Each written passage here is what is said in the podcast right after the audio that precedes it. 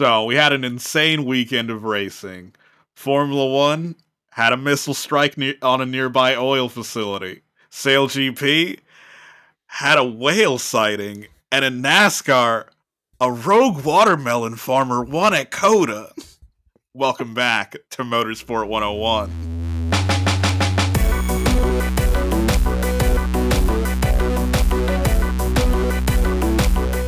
So, did anyone miss any news lately? Like a certain award ceremony? Welcome, everybody, to episode 350, the big 350 of Motorsport 101. And um, we didn't half choose quite the race to have our 350th episode on. And uh, as soon as we all found that, I'm like, oh no.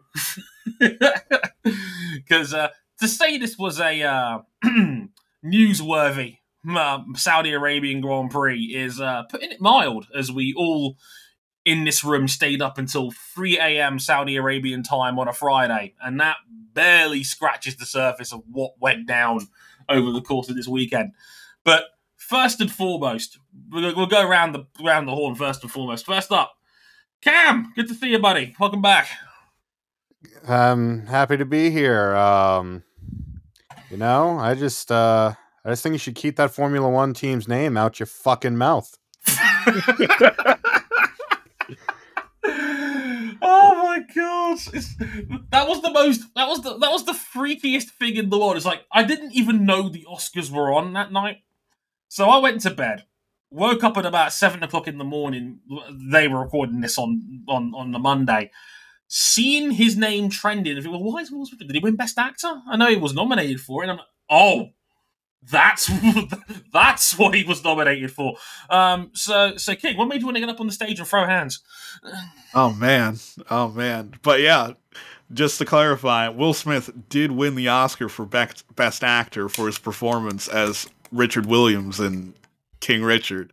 But yeah, there was an incident, uh, which I'm pretty sure we won't even mention after this point in the show. No. Where yeah, uh, after Chris Rock made a pretty insensitive joke about Will Smith's wife, Will got up on stage and slapped him across the face on international television.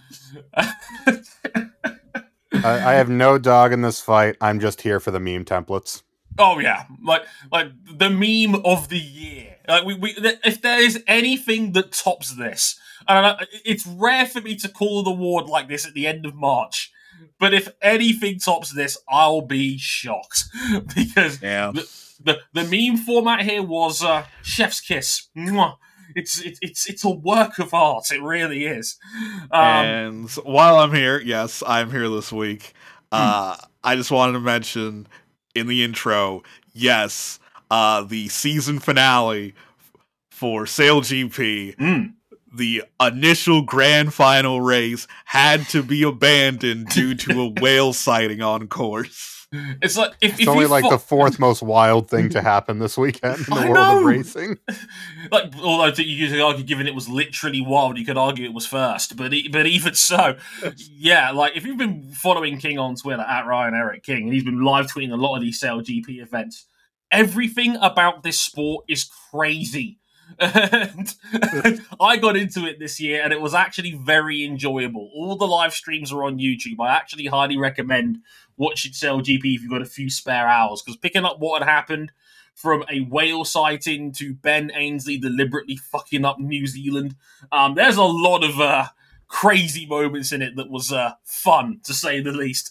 But yes, we literally had a whale sighting in a boat race. You'll Yeah, love to so- see it. So if you're looking for uh, wild racing live on YouTube and you're missing out on the fact that Formula E is basically basically dead on YouTube, you could just go watch Sail GP. Yeah, yeah. I'd argue more entertaining on, on a What are you going going to see some whales interrupting an FE race? Come on. No, no, no, no. Although that would make for some great content, but uh, afraid not. That and yes, Ross Chastain in the intro winning in NASCAR. Shout out to him and dunking a watermelon Shout from of his car. Zombie Dale Earnhardt Incorporated Yes, gets their first win. Ty Norris got his revenge. Rest in piss, Teresa. You won't be missed. it I should, was. I should just point out for the entire audience that uh, Teresa Earnhardt, Dale Earnhardt's widow, is still alive. and the world is a worse place for it. no. oh no, she's gonna come on the stage and slap you in a minute, Cam. Um, No, it would be in, it would be uh, shipped to us in triplicate. oh, of course. But it, wa- it was a beautiful double takeout for the win at COTA. It was oh beautifully done. It was uh, Just say Alex Bowman out here catching strays. poor Alex. But Alex Bowman didn't ask for that. But uh, no, to, to sadly lower the tone, uh, we are talking about Saudi Arabia in this episode. And look, to be fair, this was a really good race. Like, like Damn I good race. it was it was as good as Bahrain, I would argue. I think we we are I think F1 2022 is two for two for good races so far this season. So like we're off to a really good start here. It's just everything else that came with Saudi Arabia that was kind of the problem here. We'll get into some of that later on the show. We'll talk about the fantastic Verstappen Leclerc fight for the win. Again, the rematch already, which is uh, fun. And uh, we'll talk about, well, why all the drivers were in the were in a uh, meeting at 3 a.m. Saudi Arabian time. We'll also talk about how the fact we may have actually given Mercedes too much credit in our first race in Bahrain. I know, Oh. crazy, crazy, right? Good lord. And we'll be talking a little bit about the unfortunate monster wreck that Mick Schumacher had to go through in Saturday qualifying as well, because, uh, boy, thankfully he was absolutely fine, but that was a scary one to say the least. All of that and much more in the next 45 minutes or so. But basically, you can find us real quick. We're on youtube.com forward slash motorsport101 for highlights of the show on there. We're on facebook.com forward slash motorsport101. We're on Twitter at motorsport underscore 101. And if you'd like to follow our personal handles, you can. Harrison101HD at Ryan Eric King at C cbuckley917. And our RJ sadly isn't here this week. He'll be back next week. He's at RJ O'Connell. Follow him and tell him we said hi. Might cheer him up a bit. Um, if you're also on our, Inst- our Instagram page, Motorsport 101 Pod, for all our updates on all our content. And you can find all of that on our website, motorsport101.com, including some of my written thoughts on the weekend in general, as well as all the races we normally cover on here, and some bonus content as well, as well as our Patreon page as well, if you're really lucky to get back us financially on there. So, gentlemen, let's get into the Saudi Arabian Grand Prix. Well, well, well, gentlemen. Did, did you like that middle of the of, of the Bahrain scrap we had a couple of weeks ago, or last week, I should say? Because uh, if you did, we, we had an extra helping for you here. Round two of the Verstappen v Leclerc rivalry went to Max. Took his revenge as he weathered the storm of tyre management, a fun game of what I like to call DRS chess, and a late double waved yellow, thankfully no punishments there, to beat Charles by just half a second going over the line. Well, gentlemen, what did you make of that fight for the win and the balance between Red Bull and Ferrari? Because uh, it looks like Bahrain was no fluke. Oh, I mean, this is what we all love to see, right? Oh, Two yeah. fairly evenly matched cars, two drivers at the top of their game, proceeded to bash each other with uh, increasingly large steel chairs. Um, both of them were fantastic. They were getting crafty. They were fast. They were a little bit over the line with one another. Um, a particular moment I liked in their fight was uh, the no after you lock up on the run to the DRS line because um, the DRS was so powerful. They really need to shorten the zones because these cars really can follow each other Mm. um it was so powerful that uh Leclerc was doing his trick from Bahrain where he would let Max get DRS on him, pass him, and then deliberately get up behind Max with DRS on the next straight and pass yeah. him back. Um, eventually Max got smart to that and both of them locked their brakes trying to uh trying to stay behind one another for the DRS down the main straight. I was having nightmare fuel thinking we're going to get another time, another one from the last time we were in Saudi Arabia. Oh, Yeah. But Uh, yeah, like it, it was a fun scrap. You, you, like, part of me knows Max is getting pushed when they show, start playing radio broadcasts about you know the usual stuff, him uh, complaining about things to his engineer, Mm. or uh, but it really got interesting when he started starting started to report things about Leclerc's driving to his engineers to say like, "Hey, FIA, look at this! The lights on the back of his car are out. He drove over the pit entry line. Come on, guy." we, we, we have come to one unfortunate conclusion, and this is something that I think all the Lewis Hamilton listeners are going to love. Max Verstappen is a snitch. Um, yes, all, Max all Vers- Formula One drivers are, in fact, whiny bitches. yes. Max Verstappen 'Cause is these- a cop confirmed. Damn, and a stickler for the rules, eh, Max? Uh, um, but uh, some an interesting dynamic, and we saw a little bit of it at Bahrain, but kind of more clearly here is that these two cars generate nearly the same lap times, but in completely opposite ways. Mm. Um, the Ferrari's really exceptional on mechanical traction up out of corners and through um, through some of the twisty stuff. The Red Bull is a rocket in a straight line and really quick in uh, medium to high speed corners.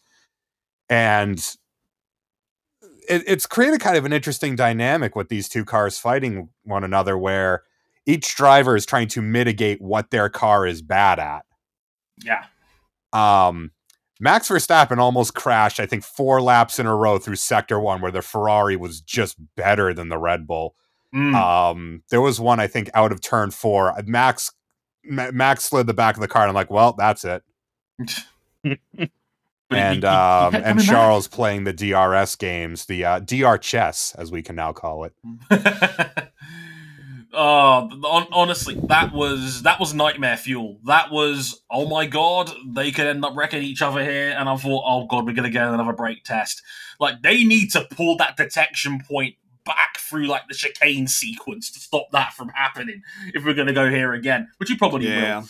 Um, I probably won't go as scorched earth as some people on DRS who wouldn't completely eliminate it, but I think it should be, you know, sort of like push to pass in IndyCar where you get a set amount of uses for the entire race. And you can, you know, not have to use it within one second of any other driver. You just you just get a set amount for the race. Yeah, maybe like like like Mm. A1 GP did back in the day. Like it was like you got eight for the entire feature race, and that was it. Like maybe ten for a Formula One race, and go, okay, you don't need you know you don't necessarily need to be within a second, but hey, you get ten goes for the entire race. You decide when to use them, etc. That, that- that's actually a pretty a pretty sound idea. I I, I Guys, we I- fixed Formula One. yay! Let's go home, everybody. Let's go home. Um, on, Ross, Ross, mail me my checks. Get King yeah, on no, the pour board. one out. Pour one out for Sergio Perez, who I can't believe I'm saying this, stuck it on pole. First time in 216 attempts, the longest any driver has ever had to wait for their first career pole position. Um, and led away, had a great start, and then it got all thrown away from the terrible, no good, and very bad weekend of Nicholas Latifi reaching its nadir as he rode off the second rode off the second car in um two days. yeah, second car in about No, 36 no, no. hours. So N- Nicholas Latifi was simply the second blow of a double tap, where they got played on strategy by Ooh. Ferrari. It was beautiful. Oh. Ferrari was Ferrari was like, okay, we're going to suddenly box Leclerc. They were they never gave Leclerc, Leclerc an instruction to pit, and then Red Bull completely bought it and boxed Perez at the eleventh hour. He completely took the bait for it. And oh, he, he oh. ended up coming out in fifth place behind George Russell. Oh. But counterpoint, that implies that Russell would have been able to hold him back for more than four corners. More Oh. on them later.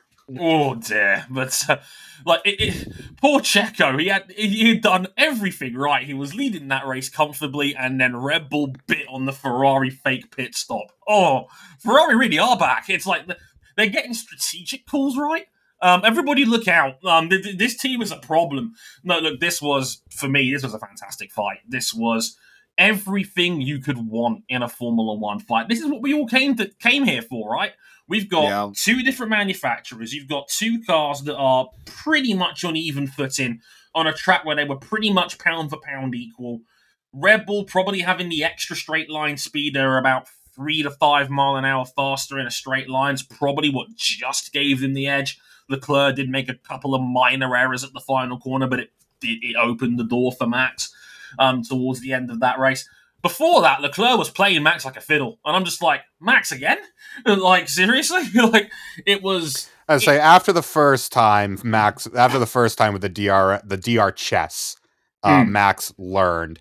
Um, but it was it was just astounding to see because it was a question of how close could Max get, how close could he stay through the first sector, and Mm. then run Leclerc back down for the rest of the lap. Um, because yeah. of how much lap time the different cars were making in different places. And as I said, Max just about crashed a couple laps in a row Yeah, Just- uh, doing everything to hang on to Leclerc. And Leclerc lost the rear a, couple of times coming out of the final corner, trying to jam the throttle on as early as he dared. Um, it you could see these two guys were at their absolute limit. I mean, like I said, it, it's a nice reminder that no, Charles Leclerc really is built for the main event. I mean, it, it's not. It's been a couple of years since he's had a car good enough to win races, but.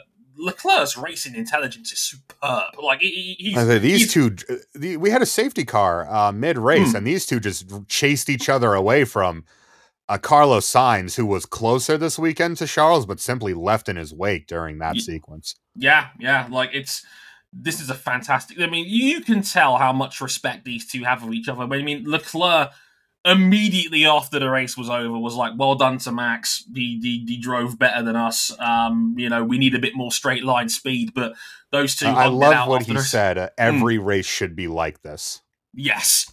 Yeah, like this is what it's all about, and you know, I, I, like I said in our, in our set list over here, I can't wait to see how these two end up hating each other by Catalonia. It's going to be Yeah. great seeing how seeing the admins cover their trails on this one because this is going to go south eventually. They're too good. They're too close. Something will give, but this was.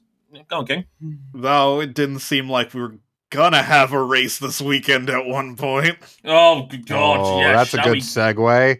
It is. It's a great segue. Now, the weekend was overshadowed by a, a, a suicide drone. A suicide drone hit an Aramco oil refinery a few miles away from the circuit. This was on Friday afternoon, um, but just before FP1 or during FP1, I believe. Um, FP2 was delayed 15 minutes while the team principals gathered in a room to basically what was to say what was going on. They raced on for FP2. That night, we got a four and a half hour long meeting. I mean, I hope somebody ordered pizza. Um, between Ross Brawn, Stefano Domenicali, the race promoters, the team principals, and all the drivers. There was like that classic NBA style drivers only meeting for a good hour and a half. No, Um, so like basically to sort of quickly go through the progression of what happened. Mm.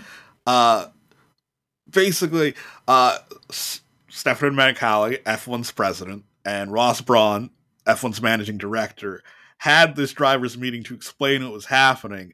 Then left and announced that the weekend was going on Mm. as planned. But the drivers had never left the meeting. They still talked among themselves So yeah, we and still then here. slowly and slowly they went back in and then this meeting still wasn't ending. And then suddenly team pr- team principals who had already left the track some of them started coming back to go t- into this meeting and the meeting was just not ending and no one was really saying what was going on. People were just speculating. We're just Mm. sitting here waiting and every the one thing that was clear was that this was clearly about whether the race weekend was still going to happen Right, right. And we finally found out it was 3 a.m. Saudi Arabian time, uh, midnight UK time if you're if you're from my side of the world. Um, when we finally got the official announcement that yes, the weekend was going to continue as planned. We got a few leaks beforehand because Christian Horner and Zak Brown and a couple of others had, spoken to some of the media press guys beforehand saying, "Yeah, we're racing." Uh, you know, while while George Russell, obviously, who's the only GPDA driver rep who was at the track, um, Sebastian Vettel still suffering from COVID. Get well soon, buddy. Um, basically, uh, so he had to deliver the announcement to race control. So yeah, the rest of the weekend went off without a hitch. Um, in in terms of uh, anything else that was planned or anything or any other fears or whatnot, but. Uh, through Friday night, we weren't sure whether this weekend was even going to continue or not. but gentlemen, we were, we were here on our very own Discord server watching it as it was going down. Like, what did you all make of Friday night's meetings and the discourse around whether this weekend should have been stopped at all? I mean, where do oh, we even Lord. start on this one? I mean, King, you're probably better off taking the reins to start off with on this one. well, I think some background is necessary. Yes. Uh, because for you listeners who might not know, uh, Saudi Arabia has been engaged in a war with a rebel faction within Yemen for the past seven years. The race weekend was actually the seventh anniversary of the start of that war. and basically, this conflict originally started up as Yemen, a civil war within Yemen, and then Saudi Arabia and a number of other neighboring countries, including the UAE and Bahrain and Qatar, uh, actually, I don't think Qatar is involved, but I know it. Well, actually, yeah, Qatar is involved in the war as well, mm. uh, with the support of uh, both the United States and Al Qaeda. Both decide, like Saudi Arabia, decide to lead a coalition into Yemen to intervene in the civil war hmm. and mm.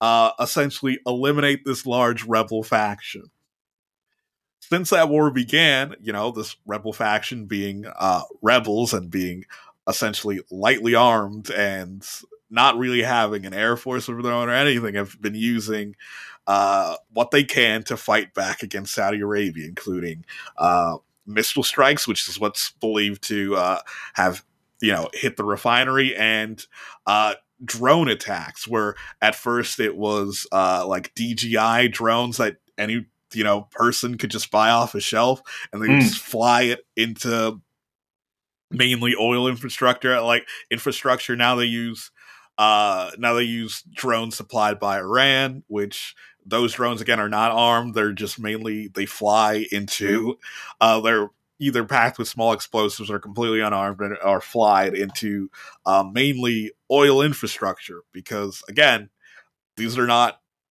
large weapons. They can't do much damage on their own. Mm. And for the last seven years, that's what they've been doing, mainly attacking oil facilities, where, and for the most part, casualties have been minimal at best. Uh, for through all the research I've done, uh, the only deaths through an attack like this was earlier this year, where they attacked uh, an oil, like an an oil storage facility near an airport in Abu Dhabi, and three of the oil workers were killed. Mm. Besides that, the casualties are minimal, and that's what kind of the information that Saudi Arabia brought to the drivers when they had this meeting, because they were also talking to Saudi government ministers over the phone, and basically, and that's one of the things that. Uh, you know, Emirati president of the FIA, Mohammed Ben Sulayem said were the Houthi rebels are not aiming to attack the track. They're mainly aiming at, you know, oil infrastructure. Mm. Uh, but again, that's uh, you know, established trends after seven years, but you know, it, it's a war, anything's unpredictable, anything could happen. Sure. Yeah. So with all that in mind, we, we reckon that's what they told the drivers in that meeting. And the impression that we, we know we were talking about in our Discord King, the impression that we got was it's like they told the drivers and the drivers were just cool with it, and you know they, that was enough. Because what Toto Wolff implied with the media was that the drivers were pretty unanimous in not wanting to race until they were told this information. Yeah, like yeah, that's and of course us on the internet probably just took that ball and ran with it like, and I know a lot of people made comparisons to the WWE being held in the country after they had a falling out with with with Saudi Arabia of their own a couple of years ago um, regarding their crown jewel events, and we were like, "Oh well, the drivers are being held against their will." Well, well, not no. really, no. Um, no. And there was a lot of misinformation doing the rounds. It was very tricky to navigate. And look, annoying. What makes this doubly annoying is that one, there was a huge amount of internet backlash. Um, brackets on a side note, please stop being pricks to people that are being very wise with the information they're giving you. Thanks.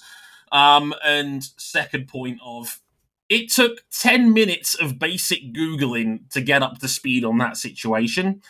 Um, and I think we found out Saturday morning that the Houthis as well actually called a ceasefire for the weekend. So, like, there was no chance of a missile strike um, or, or of another missile strike happening over the course of that weekend. Um, so, look, I get it in that sense. Like, if you're not educated on this situation, which a lot of people are not, because a lot of people have chosen not to follow this crisis in Yemen, um, you know, a lot of people have, have, probably been focused on other global conflicts at the moment. Um, well, I can I could see how people could be scared by that, but you know, I could see how people could be scared by that. Though, like I said, the Houthi rebels have been doing attacks like this since the war began seven years ago, well before F1 signed a contract to right. race here in Saudi Arabia. Which, which leads me to the point that I made on the website when I was talking about this race weekend in general. I suspect a lot of this was more. I think people had already made their minds up long before this this missile strike had even gone down about whether or not we should race in Saudi Arabia. Which, look, that's completely understandable. If you draw your moral compass line at Saudi Arabia, then that's your right. I can't, I can't blame you for that. Um, however, and I have to stress this: this is how the sausage is made, and. Yep like it's it, this has been going on since long before F1 agreed to come here. Oh, and by the way, they signed a 15 year deal, so this track is going nowhere, whether we like it or not. Um, unfortunately, um, and like I said, if if you've made a conscious effort to say, you know what, I draw the line at Saudi Arabia, then that's entirely fair enough. But this is what the sport is. They're not the first sport to chase the money, and and and you know be somewhat complicit in yes Saudi Arabia's blatant sports washing. I'm not disputing or denying that for any for uh, you know for at, all in any of in any of this. But you know this this is what it is. And at you as a consumer are going to have to make your mind up as to whether you're okay with enough with this to watch it because I suspect it's not a deal breaker for a lot of people that still sat down and watched what was ultimately a pretty good race. Yeah, and like, yeah, that's fair to say. And like, generally, at the end of the day, you watching or not is most likely not going to stop F1 from going to Saudi Arabia because they get paid to show up. They don't like they don't get paid specifically for people to watch this race. They no. get paid simply to race. Yeah. And I, I've, it's it's very easy to sit there and say I don't like Saudi Arabia's human rights record, and I'm not going to watch this race. And look, again, that's your right. And again, I don't blame you if that's what you want to do. But this is the way sport's been going for the last decade. A lot of people have taken that Saudi paycheck and kept it moving. You know, like like WWE, boxing, tennis, golf, trying to put on their own super league in, in, in the last year or so you know, football. I mean, hell, they own Newcastle United and they were trying to buy Chelsea until last week. You know, so it's it's kind of unavoidable at this point, and it goes back to that old that old phrase about sports and politics being intertwined. You yeah. know, it like it, it boils down to, you know, at the core of the issue is why does Saudi Arabia have all this wealth to spend on events coming to their country? And it's largely down to the world's reliance on crude oil for pretty much our way of life. Yeah, that that sponsor you see plastered all over Formula One weekends is not a coincidence. Um, like you know, it's it is what it is. The world still is. Yeah, like it doesn't. Like again, I think a lot of people forget that. Like you don't have to uh, like petroleum products are essentially everywhere. You don't have to drive a car to use petroleum products. If if you use anything that has plastic in it, oil's used to make plastic. Yeah. A lot of beauty products are made with plastic. Just petroleum products are essentially everywhere. Yeah, they run the world. They run the world. There's no getting around it. There's very little you can do to avoid it entirely. Um, and yeah, like I don't like being the cynical one here because like I am all for people that are speaking out against human rights and you know how it affects their sport. By all means, do that. And I am the first person to point out that there is absolutely a tinge of hypocrisy about how we deal with this compared to, for example, Ukraine in the last month or so and other global conflicts. There is absolutely a tinge of hypocrisy that comes with that. Um, but at the same time, like this is this this is F one. Like like Yeah. this. The, if, if you're is- looking at if you're looking at It's this sport- capitalism on wheels. yeah, like Yeah. if you're if, if you're looking at this sport for a moral high ground, you're looking in the wrong place. Like I'm sorry, like, I, and I and I am at peace with that, and I know a lot of people deep down are at peace with that, and a lot of people deep down know this is how the sausage is made. But you know, it's it it's it's socially acceptable to speak out against Saudi Arabia now, and it has been for a good few years now. And when you put that arm in arm with a Grand Prix, a track that people don't particularly like for understandable reasons, which we'll get to in a minute, um, combine that with, you know, the way global politics are at the moment, which again, a lot of people don't like. It's this this this track and this place is going to draw a lot of shit, and of course, when when a missile strike hits, you know, a few miles out from the track, people are going to get spooked. It's understandable, but you know, the best advice I could say is is you know keep a cool head, you know look for the right sources, you know, and just gather a bit of nuance on the situation because annoyingly, and I don't like giving these people credit, but the team principals were right when they spoke about how this is probably the safest place in Saudi Arabia right now. Yeah. It probably was, unfortunately, and you know, I know that's I know a lot of people are not going to like that, but again, this is what it is, unfortunately, and yeah, um, I, like I said, I think a lot of people had already made their minds up about Saudi Arabia and were looking for a reason not to watch or to say, let's just get the hell up out of here.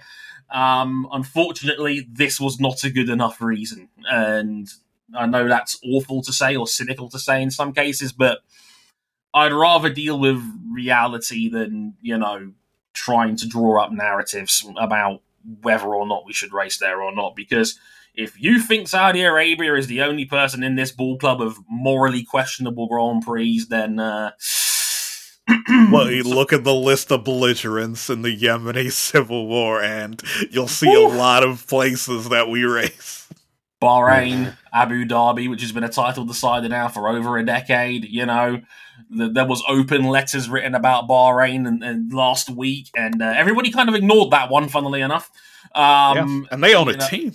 And, and they own a team. Yeah, you know, the, the, the orange ones, the ones we all Bold like to now. call them a Formula One team right now. but you know, it's again like I hope I hope you guys keep that same energy. That's all. That's all I'm saying because uh, yeah, like if you think this is the only one, it's the most obvious one, but it's not the only one.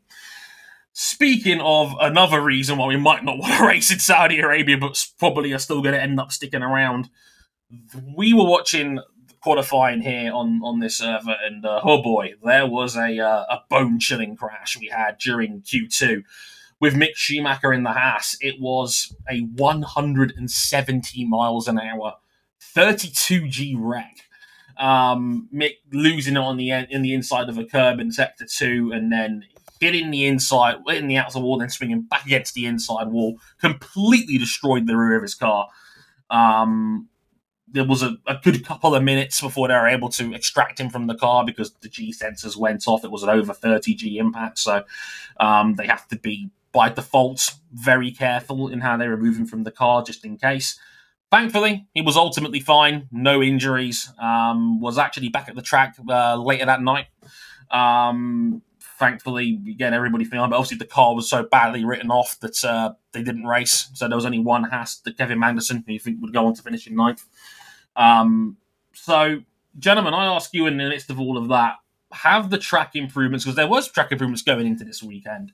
Has it made enough of a difference? And if not, what more needs to be done? Um, they made a difference. They were an improvement.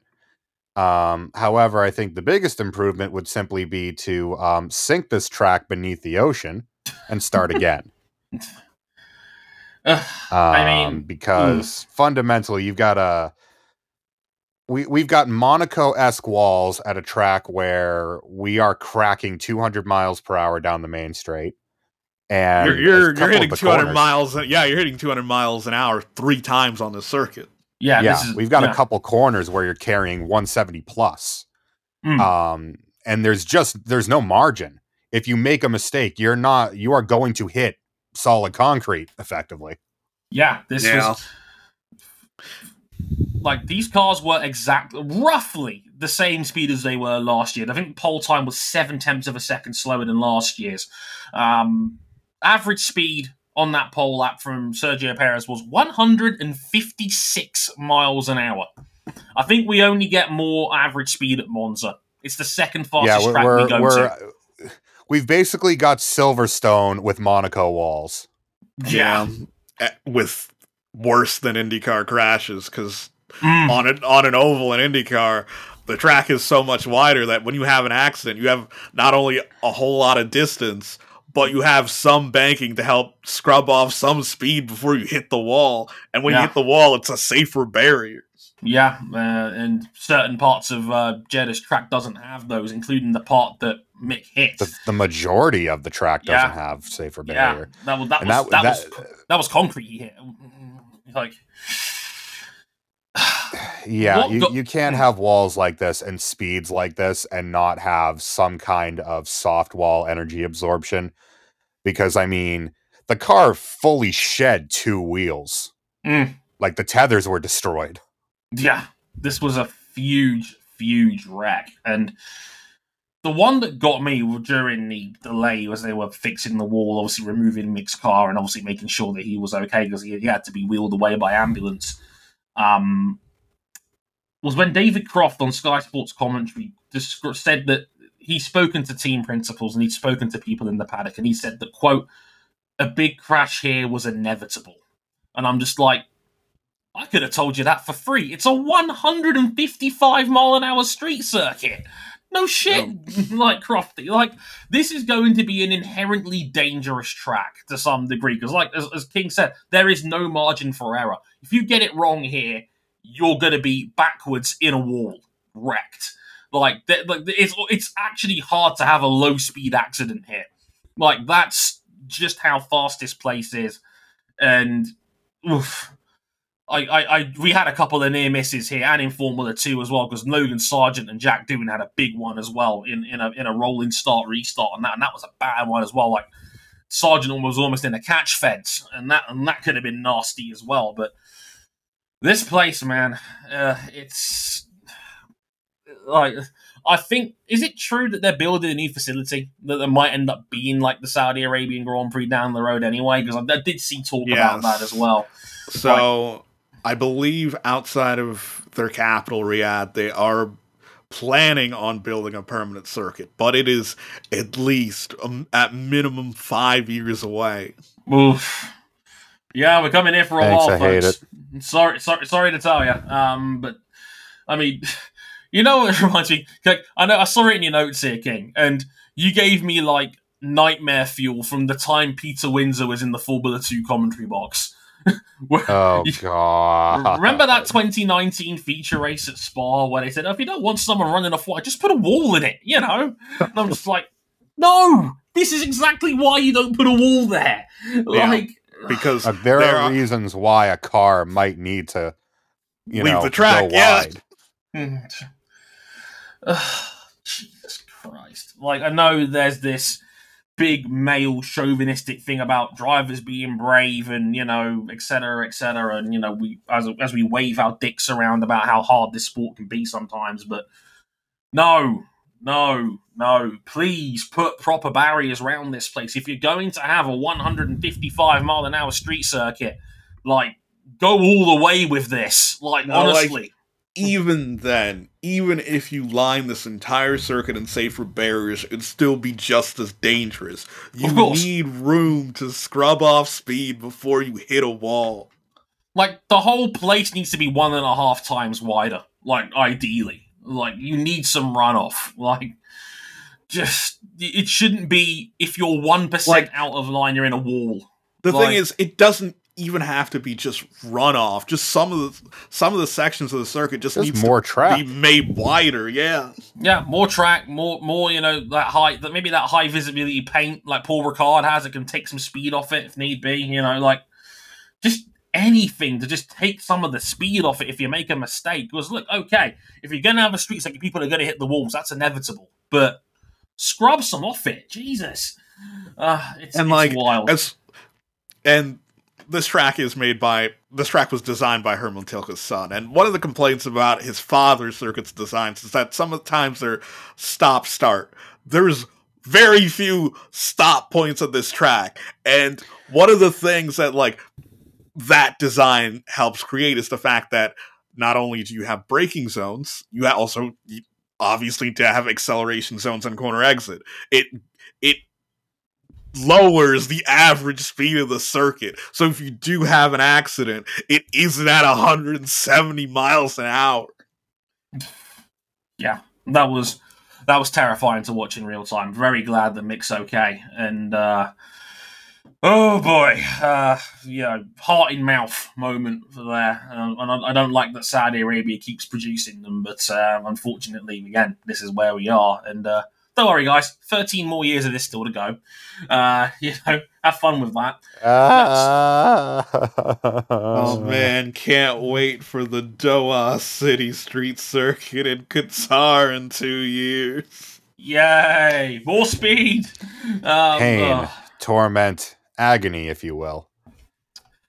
Speaking of which, Mercedes. Um, and Oh They have- man, oh, one of their star drivers, you know the one, Lewis Hamilton, had a weekend to forget. Knocked out in Q1 on pace alone by, and I'm checking my notes here, Lance Stroll.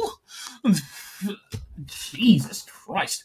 Um, yeah, he, he had a scrappy race as well. There was opportunities missed under a virtual safety car to box him. It looks like Lewis may or may not have ignored his team on this one. He had to limp home in 10th place for a single point. Uh, the funny thing that King reminded me of was the fact that Hamilton didn't even know points went down that low. Um, when he crossed that up, we get a point for that. Uh, like, oh yeah, yeah. yeah It, has damn, been a while. It's been a while. Yeah. Um, fun fact: one minute and twelve seconds Hamilton was behind Verstappen's winning car. Gentlemen, did we under actually underestimate just how far off the pace Mercs are? I think we might have done. Well, I'm going to hit you with a number here. George Russell had about as solid a, a weekend as you could possibly ask. He made Hmm. next to no mistakes. Got the rub of the green with a virtual safety car and then a full safety car and was dragged back up to the front four. He finished 30, 32 seconds off the lead. Good lord. If Bahrain didn't send the alarms ringing, this weekend should have. Um, as Dre mentioned, Lewis was knocked out of Q1 after a setup Hail Mary did not pay off. Russell never once looked like he was in the fight for the podium. And Nope. I mean, the bigger issue here is that every time they try something, it makes the car worse. They try different setups, it makes the car worse. They try a new floor, then they tried a new floor in Bahrain. They tried it, it didn't work. Lewis was driving around with half a rear wing. They literally cut the top of the rear wing on this week this weekend's Mercedes to try and cut some drag off the car.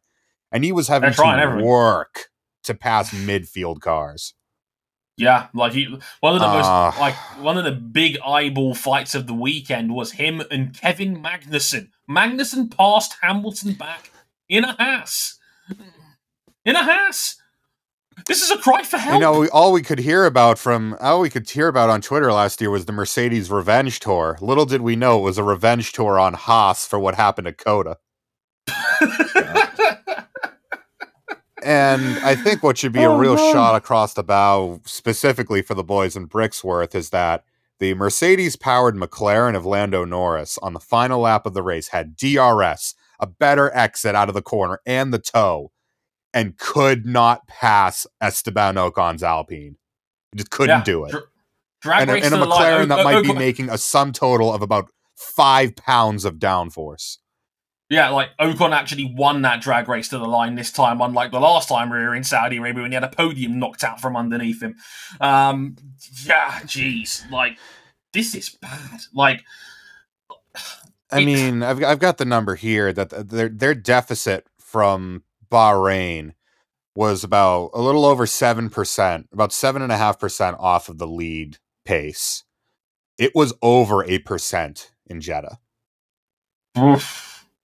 and there's a and, and and yeah, like Yeesh. if if they don't get this fixed by like Monaco, this season's over for them. They need to turn this around now, like because they've they've already coughed up a good chunk of points to Ferrari, who have been nearly flawless so far this season, as it is.